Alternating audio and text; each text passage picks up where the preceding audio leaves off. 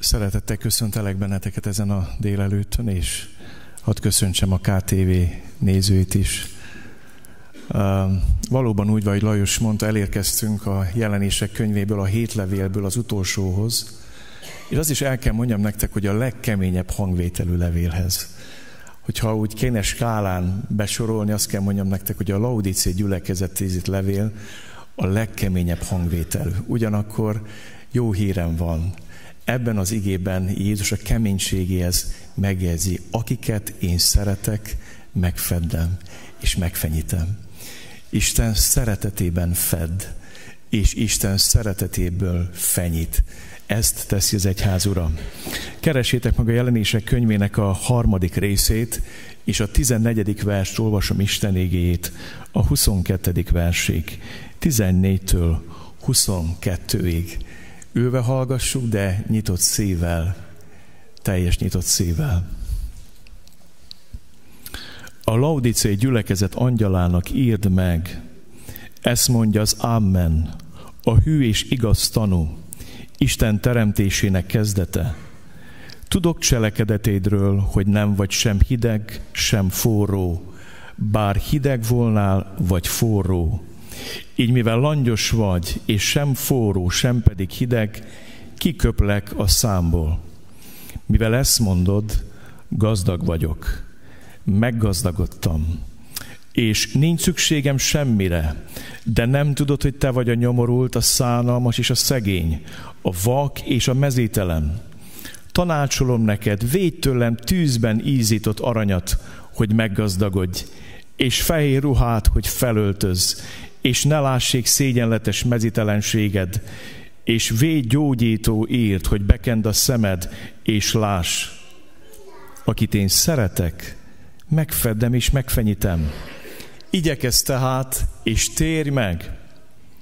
Én az ajtó előtt állok, és zörgetek. Ha valaki meghallja a hangomat, és kinyitja az ajtót, bemegyek ahhoz, és vele vacsorálok, ő pedig én velem. Aki győz, annak megadom, hogy velem együtt örüljön az én trónomon, mint ahogy én is győztem, és atyámmal együtt ülök az új trónján. Akinek van füle, hallja meg, amit a lélek mond a gyülekezeteknek. Ezért vagyunk itt, Uram, hogy meghalljuk, amit mondani akarsz a gyülekezetnek. És a gyülekezetem belül személy szerint nekem és testvéreimnek és nem szeretnék egy postást lenni, aki csak úgy átadja a borítékot a címzetteknek, hanem szeretném a magam számára is felnyitni, és hallani, hogy mit akarsz mondani nekem személyesen.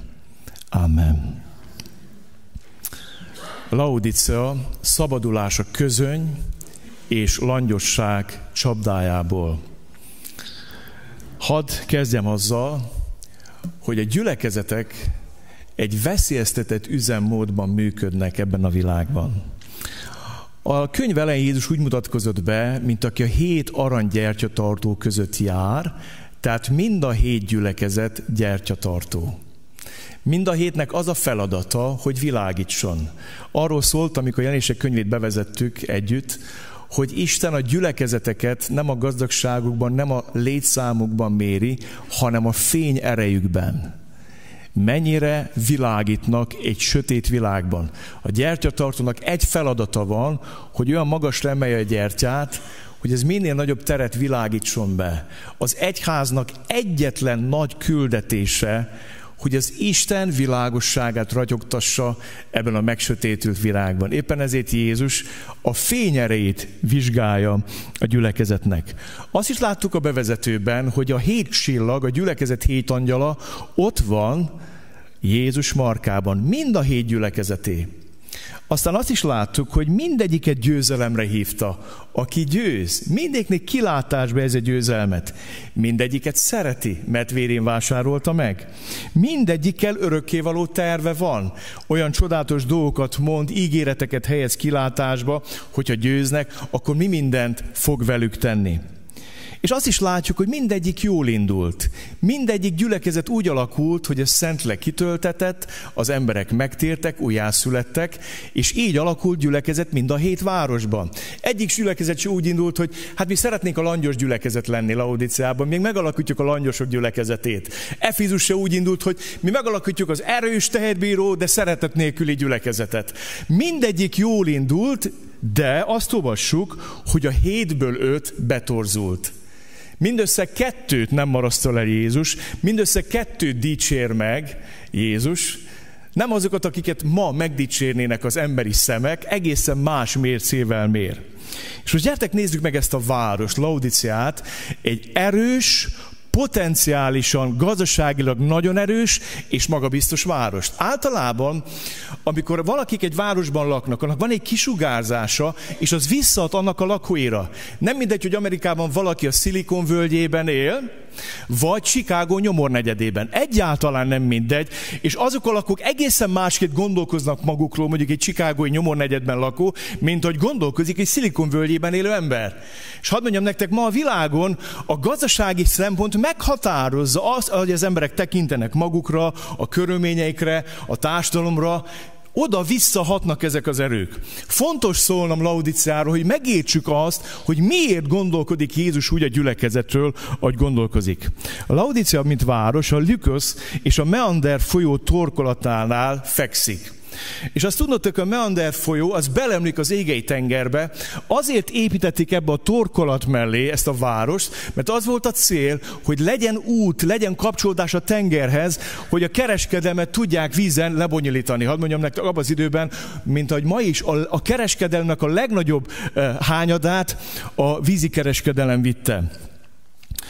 Aztán azt is tudjuk Laudiciáról, hogy nagyon sok ilyen gyönyörű, holló, fekete gyapjút termesztettek. Miért? Mert fekete juhokat tenyésztettek a környéken, és abból kialakult egy nagyon erős ilyen textilipar, gyapjúfeldolgozó ipar, és a fő kereskedelmi forrás a gyapjú volt. Messze híres volt a laudiciai tunika, amit ebből a holó fekete csillogó gyapjúból készítettek a laudiciaiak.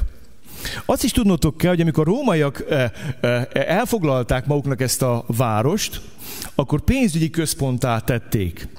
Aztán azt is tudjuk Laudicea, hogy gyógyászati központ volt, különös tekintettel a szem és a fül betegségek gyógyítására. Aztán szilárd gazdasági központ volt. Ez olyannyira kiderül a város történetéből. Krisztus után 65-66-ban volt egy rettetes nagy fölrengés, ami porig összetört ezt a várost, és a császár fölkínálta, hogy ad nekik aranyat, pénzt a város újjáépítésére, azt mondták, köszönjük, nem kérünk, van pénzünk elég. Érdekes, nem? Tehát nem igazán tudtak elfogadni olyan biztos gazdasági lábokon álltak, olyan aranytartalékaik voltak ebben a városban, hogy mikor összedőlt a város, azt mondták, nem kérünk a császár segítségéből, van pénzünk elég. Ez egy különös dolog. Nem igazán találkoztam a magyar társadalom ilyen várossal. Hogy a kormány kínál pénzt, azt mondja, köszönjük, nem kérünk, van pénzünk elég. De ők meg tudták ezt tenni, mert ilyen volt. Aztán kereskedelmi útvonalak meccéspontjánál helyezkedett el, és nagyon-nagyon sok pénz jött be a kereskedelemből. Tehát tudni kell ezeket. És egy szépség kibája volt ennek a városnak, hogy nem voltak ivóvíz forrásai. Általában az időben, mikor valaki egy várost akart alapítani, az elsődleges szempont megnézte, hogy van-e ivóvíz. De a Laudiciában az volt a logika, ha lesz pénz, akkor idehozzuk a vizet.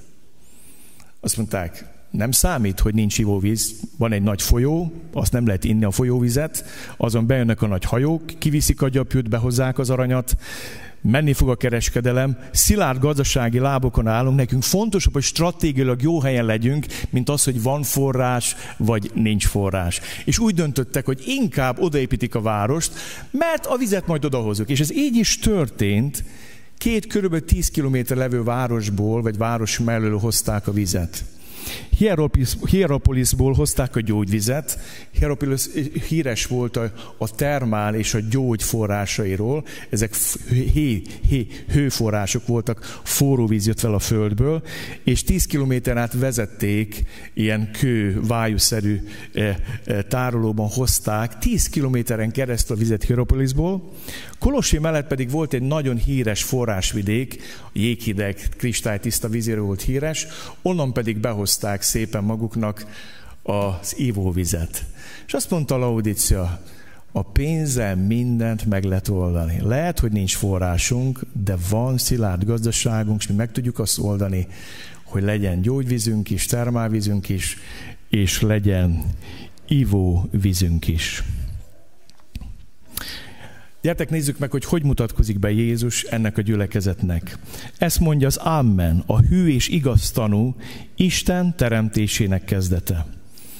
Ez a gyülekezet azt mondja magára, hogy gazdag vagyok, meggazdagodtam, nincs szükségem semmire.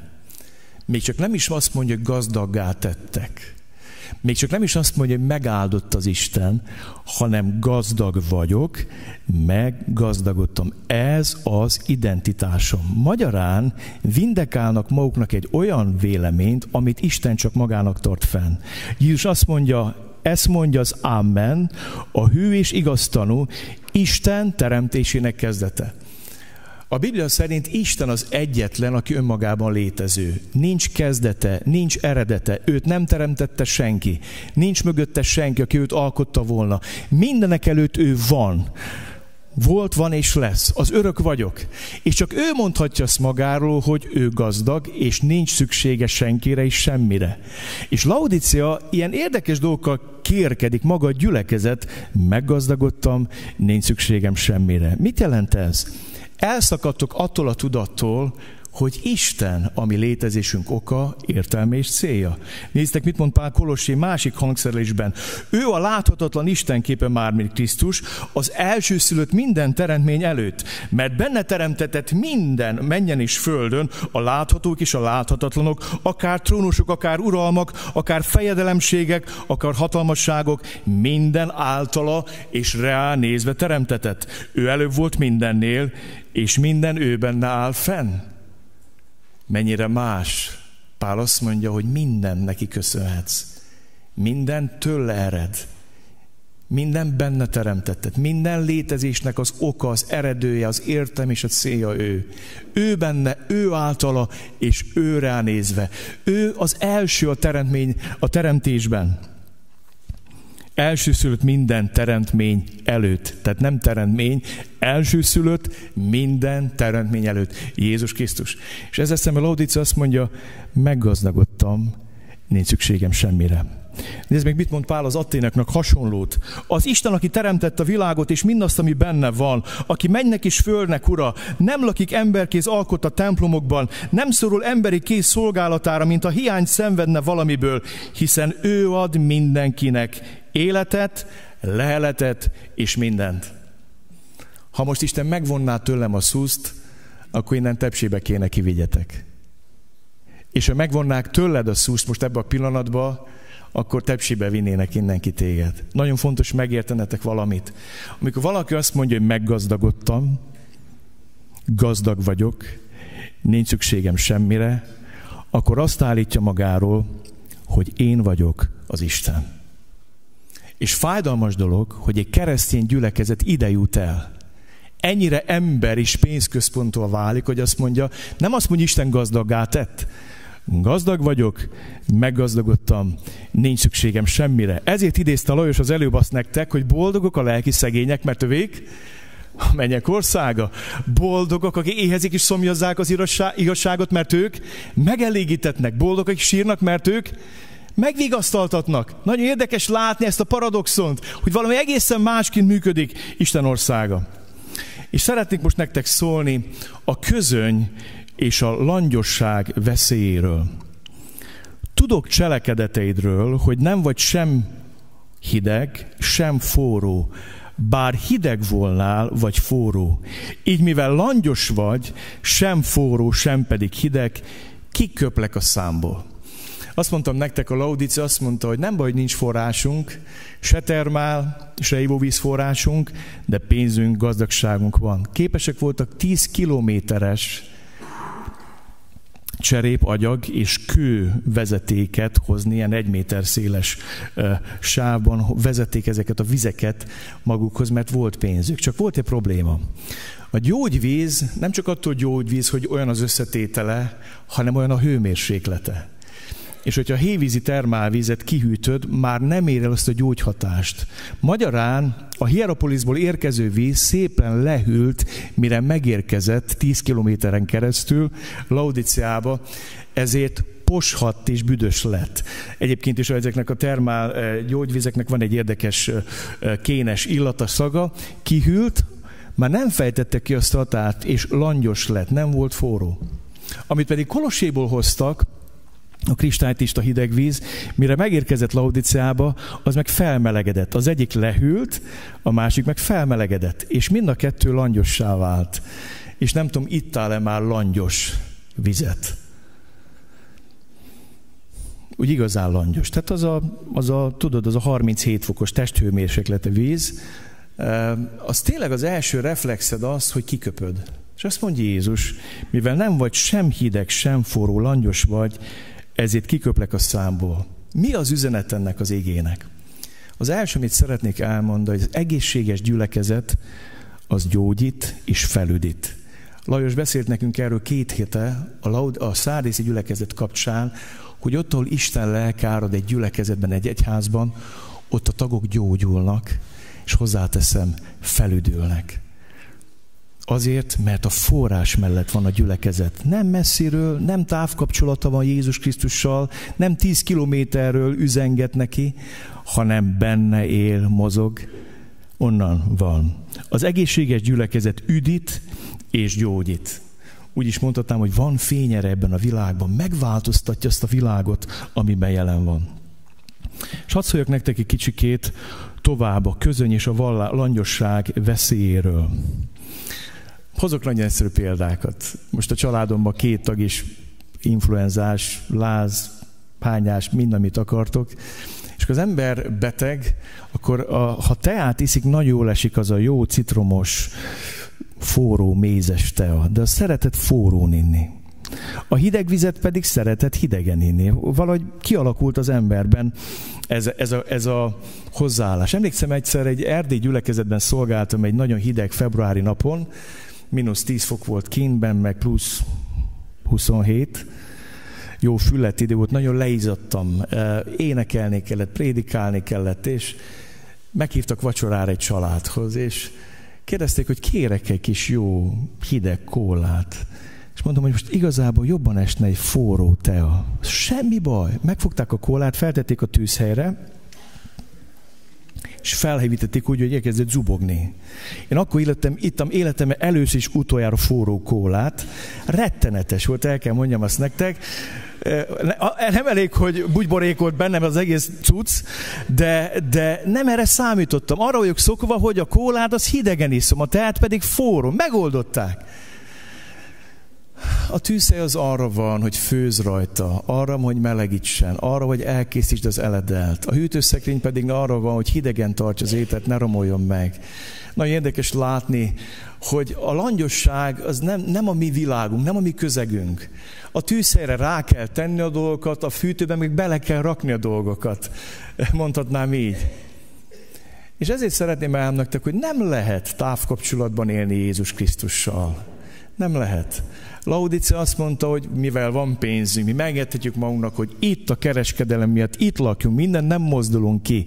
Itt maradunk, mert ez a mi biztonságunk. A gyapjú, az arany, a drága kelme, a rengeteg arany, a kereskedelme, a hajóink. Mi nem költözünk források mellé, mi idehozunk a forrásokat. Hadd nektek olyan sok keresztény nyomorog, azért mert ilyen távkapcsolatban él Jézussal. Én nem tudom, hogy vagy te. Mi a te laudiciád, a te langyos közeged, amiből Isten ma ki akar téged mozdítani. És azt mondja, hogy ne vezess te messziről, Mert vagy le fog hűlni, vagy fel fog forrósodni, vagy fel fog langyosodni. Gyere oda forráshoz. Boldogok a lelki szegények. Boldogok, akik éhezik és szomjozzák az igazságot. Forrás mellé kell költözni. Hadd mondjam nektek a mai világ, a langyos igenek és a langyos nemek világa. Itt szeretnék egy picit megállni és szólni nektek, hogy ez egy nagyon veszélyes dolog. Általában azt vegytem észre párterápiában és lelki gondozásban, hogy a langyos igenek, azok nagyon könnyen válnak langyos nemekké. Amikor valaki langyosan szereti a feleségét, az igen-igen langyosan mond nemet más nőre vagy férfira. Éppen ezért egy idő után egy egyenlőség jel kerül a langyos igenek és a langyos nemek közé. És hadd mondjam nektek, hogy amikor valaki langyos igent mond egy kapcsolatra, akkor langyos nemet mond a másik kapcsolatra. És így idő után a langyos nemből forró igen lesz. Lefordítom.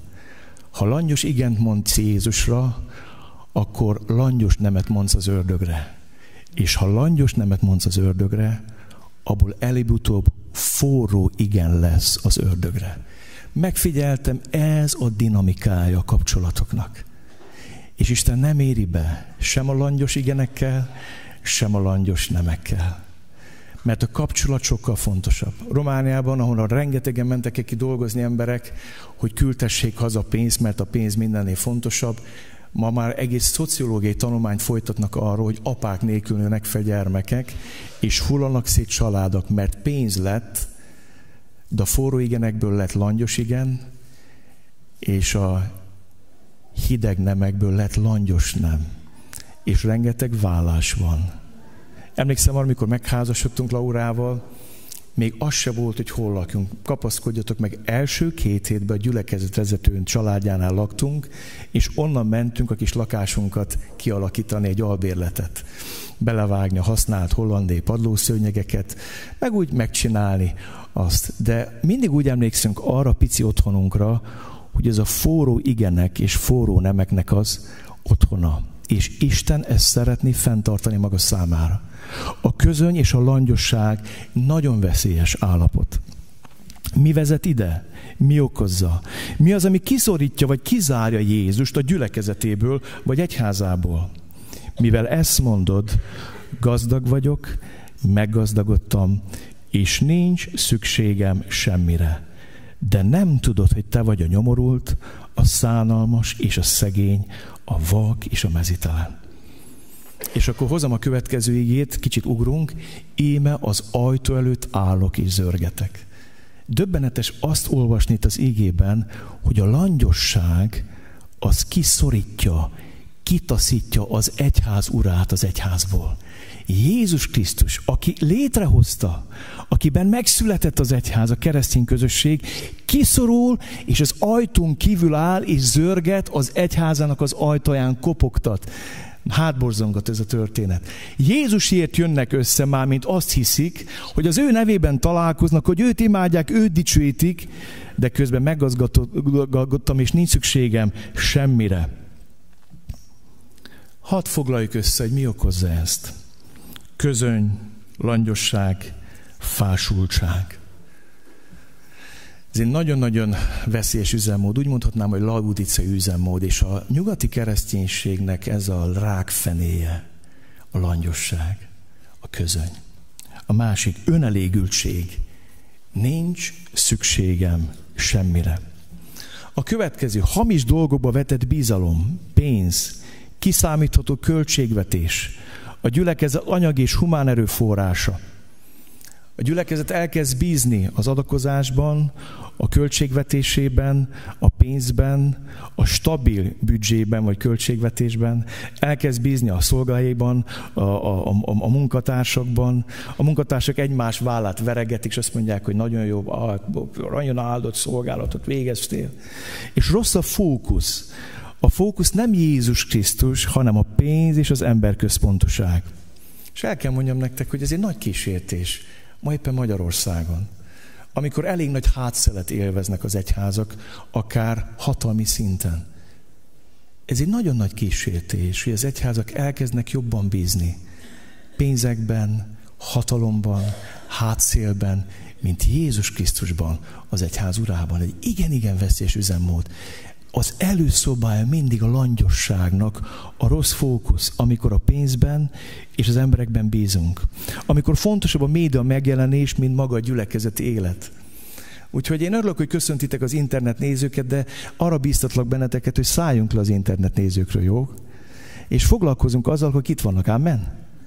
Mert aki itt van, az hús és vér. Az meg tud bántani, tud szeretni, az a ki lehet békülni.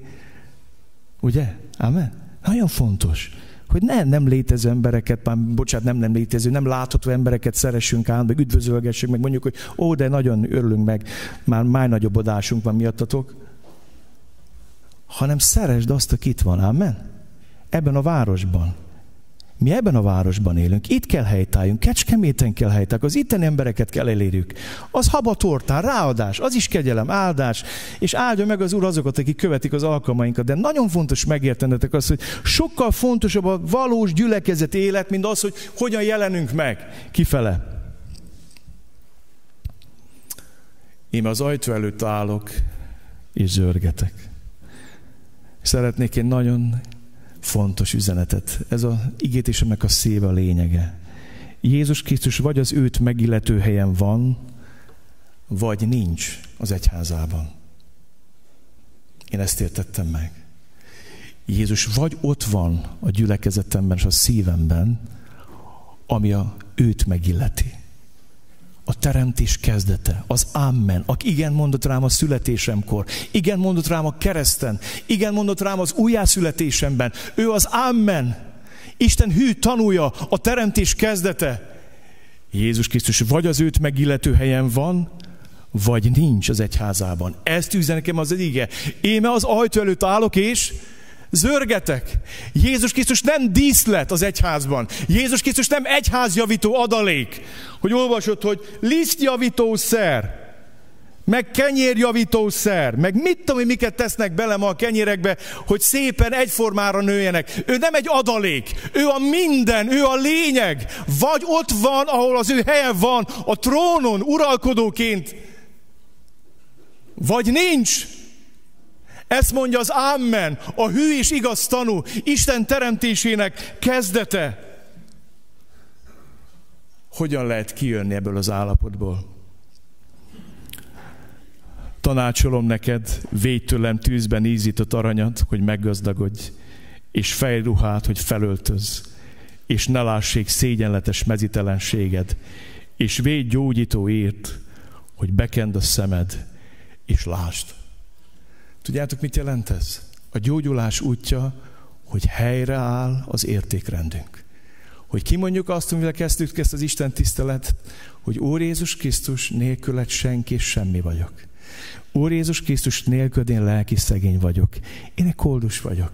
Úr Jézus Krisztus nélküled éhes és szomjas vagyok. Éhezlek és szomjazlak téged, mert te vagy a forrás. Te vagy a forrás. Belőled akarok élni. Te vagy a mindenem. El kell idejön, hogy helyreáll az értékrend. És nem mondsz ilyet, hogy meggazdagodtam, és nincs szükségem semmire, mert Jézus azt mondja, tanácsolom neked, véd tőlem tűzben ízított aranyat. Mondtam azt, hogy rengeteg arany volt Laodiceában, képesek voltak a városokat újjáépíteni belőle.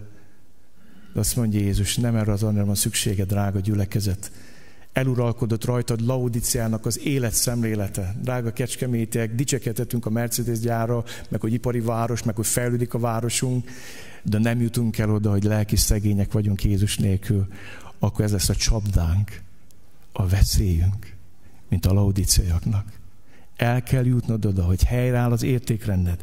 Azt mondja Péter apostol, hogy a ti hitetek, kipróbált hitetek, ami értékesebb a tűzben megpróbált aranynál. Azt mondja Jézus, védj tőlem tűzben ízított aranyat. Legyen új értékrended, legyen a hit egy érték az életedben, hogy meggazdagodj, és fehér ruhát, hogy felöltöz. Miben bízok? Az Isten kegyelmébe. A kegyelmében, a megbocsátásában, A Jézus vérének a tisztító erejében bízok. Az az én igazságom, ő az én igazságom. Nem azt mondom, hogy nincs szükségem semmire. Mindennél nagyobb szükségem van rá. Fehér ruhát, hogy felöltöz, és ne lássék szégyenletes mezítelenséget. És véd gyógyító írt, hogy bekend a szemed és lásd. Megfigyeltem, minden megújulás a gyülekezet ott kezdődik. Az embereknek megnyílik a szeme, amikor belenéznek a Bibliába, a Biblia elkezd tükörként működni, és elkezdik látni magukat. Mert az Isten szava az a szemgyógyító ír, hogy megnyitja a szemedet, megnyitja a szívedet, megnyitja a füledet, hogy láss, hogy haj, hogy érzékeny légy. Olyan sok ember tett nekem arról bizonyságot, hogy mikor Isten megjelent neki, akkor elkezdett hozzá szólni az íge elkezdte Isten szent lelke felébreszteni korábban, elkezdett Bibliát olvasni, és megtelt a szíve nagyon nagy örömmel, és elkezdtek szétmállani a bálványok, és a helyükre kerülni az életében, mert meggyógyult a szeme. A bálvány bálványnak látta, Isten pedig Istennek látta. A bűn bűnnek látta, Jézus vérét meg Jézus vérének látta. Helyes értékrend. A másik, helyre kellene a helyes kapcsolat. Ha valaki meghallja a hangomat, kinyitja az ajtót, bemegyek ahhoz, és vele vacsorálok, ő pedig én velem. Úgy lehet kijönni a közönyből, hogy helyreáll az értékrendünk, és helyreáll a kapcsolatunk Jézus Krisztussal. És nézzétek meg, az Úr Jézus tud keményen szeretni. Akit én szeretek, megfeddem és megfenyítem.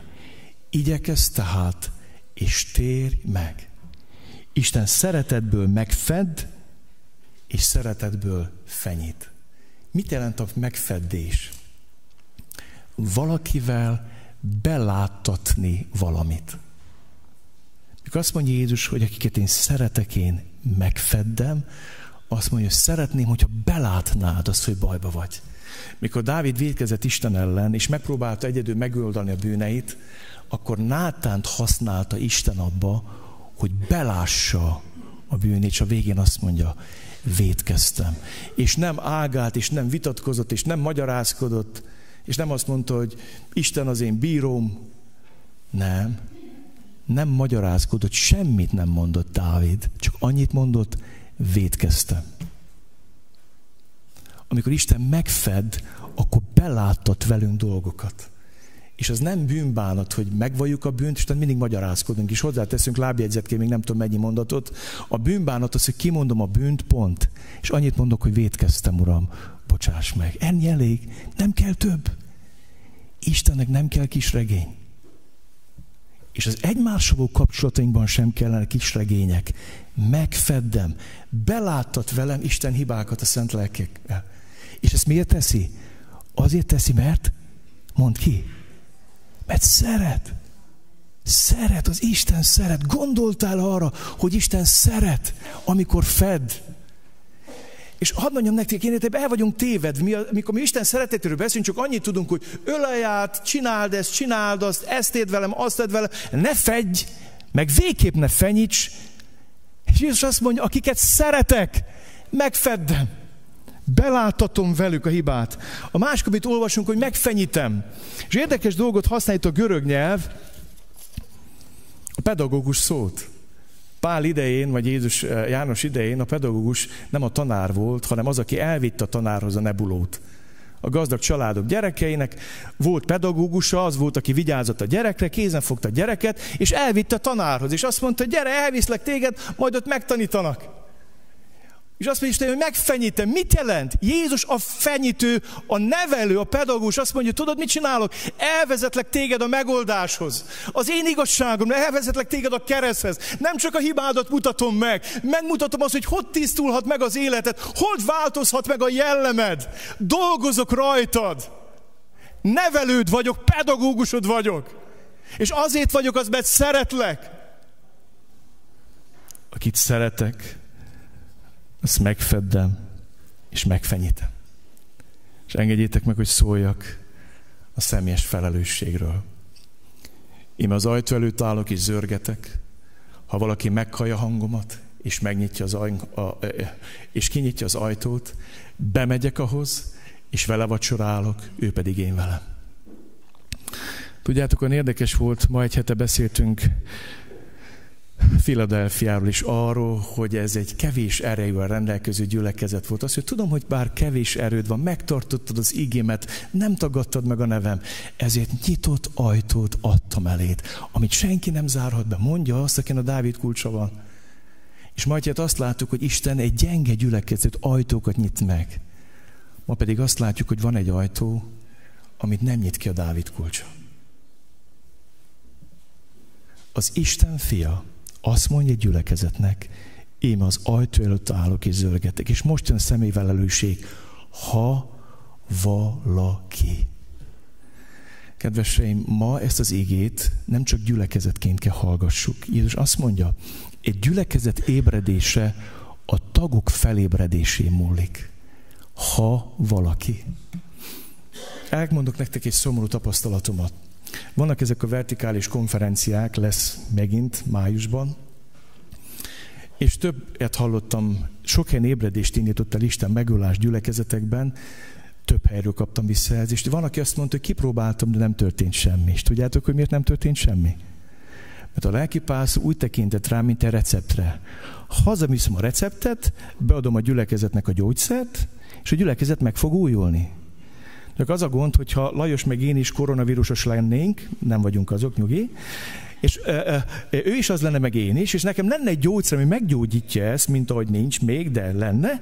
Azt mondja, Lajos, vedd be, de én nem venném be. És sok lelkipásztor eljött ide úgy, hogy azt mondta, ez egy jó recept. Egy kicsit többet imádkozunk, kicsit másképp prédikálunk, kicsit dicsőítjük az Urat, és meg fog változni a gyülekezet. De tudjátok, meg Jézus mit mond? Ha valaki, és az a valaki lehetsz te, meg lehetek, én. Sokan várnak ébredésre, azt mondja, Uram, újíts meg mindenkit a gyülekezbe rajtam kívül. Hallja meg mindenki ma a hangodat, mindenki legyen ma valaki. Rajtam kívül. nem, én nem, én nem. Mindenki valaki. Isten azt mondja, ha valaki, ez a valaki lehetsz te, ez lehet egy lelkipásztor, lehet egy előjáró, lehet egy presbiter, lehet egy gyülekezetvezető, lehet egy házi csoportvezető, lehet egy gyülekezet tag, lehet egy gyerekmunkás, ha valaki meghallja az én hangomat. Minden gyülekezet ébredése a tagok felébredésével kezdődik.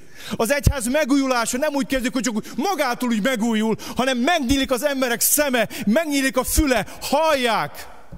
Ha valaki meghallja a hangomat, annyira szép ez a kép, hogy zörget, és nem azt mondjuk, hogy hallja kopogtatásomat, hanem aki meghallja a hangomat. Mert az volt a szokás, keleten zörgettek, és kikérdeztek, ki az? És tudjátok, kinek van egyedül jog azt mondani, hogy én vagyok? Jézus Krisztusnak. Én nem mondhatok ilyet. Egyszer két rabbiról olvastam, egyik rabbi zörgetett a másik rabbi ajtán, kopogott, hogy éhes vagyok, álmos vagyok, leszetnék pihenni, kopogtat. Ki az? Én vagyok. Akkor mehetsz. Megint zörget, kopogtat. Ki az? Én vagyok. Mehetsz. Hát ember, hát ismersz. Ebbe a házba egy valaki mondhatja azt, hogy van, az pedig az Isten.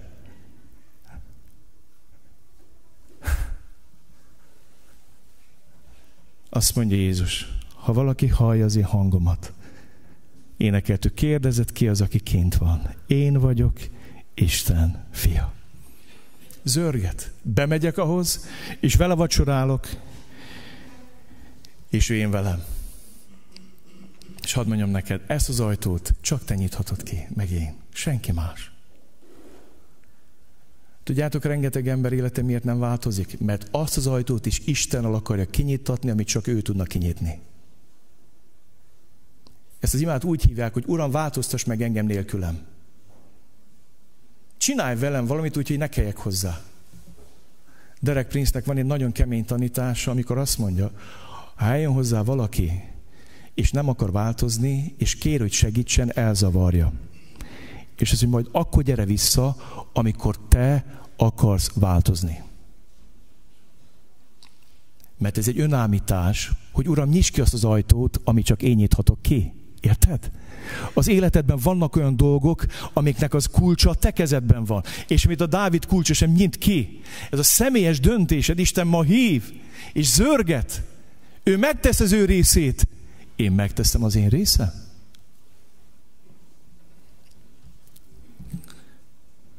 És az a fejezem be. Menjen szereti Jézus az egyházát. Kemény feddés és fenyítés radikális megtérés után radikális ígéret. A legkeményebb levélben olvastad a legkeményebb ígéretet. Aki győz, annak megadom, hogy velem együtt üljön az én trónomon, mint ahogyan én is győztem, és atyámmal együtt ülök az ő trónján. Nem kiskövet ígér, fehér kövecskét, új nevet, oszlopot, mi mindent ígért, ugye? Nem törlöm ki. Mit ígér? Aki győz, megadom, hogy velem együtt üljön a trónomon, mint ahogy én is győztem az atyámmal, együtt ülök az ő trónján. De fontos tudnod, hogy hogyan győzött ő. Nem tekintette zsákmánynak, hogy egyenlő Istennel, megüröstett önmagát, szolgai formát vett fel, ember élet, emberként viselkedett, megalázta magát, engedelmeskedett, mint halálig. Ezért felmagasztöltött az Isten, és adott neki olyan nevet, amelyre minden tér meghajol, menjek ki, földek és föld alatték ki, és minden nyelv vallja, hogy Jézus Úr az Isten dicsőségére. Ő bejárt ezt az útat, és ezért fölmagasztolt az atya. És azt mondta Laudiciaknak, ti most nagyon pöfeszkedtek a gazdagságotok, önbizalmatok, magabiztossátok, erősségetek, magabiztos trónján. Szeretnél kibillenteni beleteket a trónotokba, beleszorultatok, hogy járjátok be az én utamat, hogy majd velem együtt ti is uralkodjatok. Utolsó kocka, és befejezem. A mai úrvacsorád lehet egy ajtónyitás Jézus Krisztus előtt. Lehet egy forró igen Jézusnak, és lehet egy fagyosan hideg nem a sátánnak. Még egyszer mondom. A mai úrvacsorád lehet egy ajtónyitás Jézus Krisztus előtt. Lehet egy forró igen Jézusnak, lehet egy fagyosan hideg nem a sátánnak. Gyere ki a langyos igenekből és nemekből. Ne légy langyos. Légy az, aminek ő szeretne látni. Amen.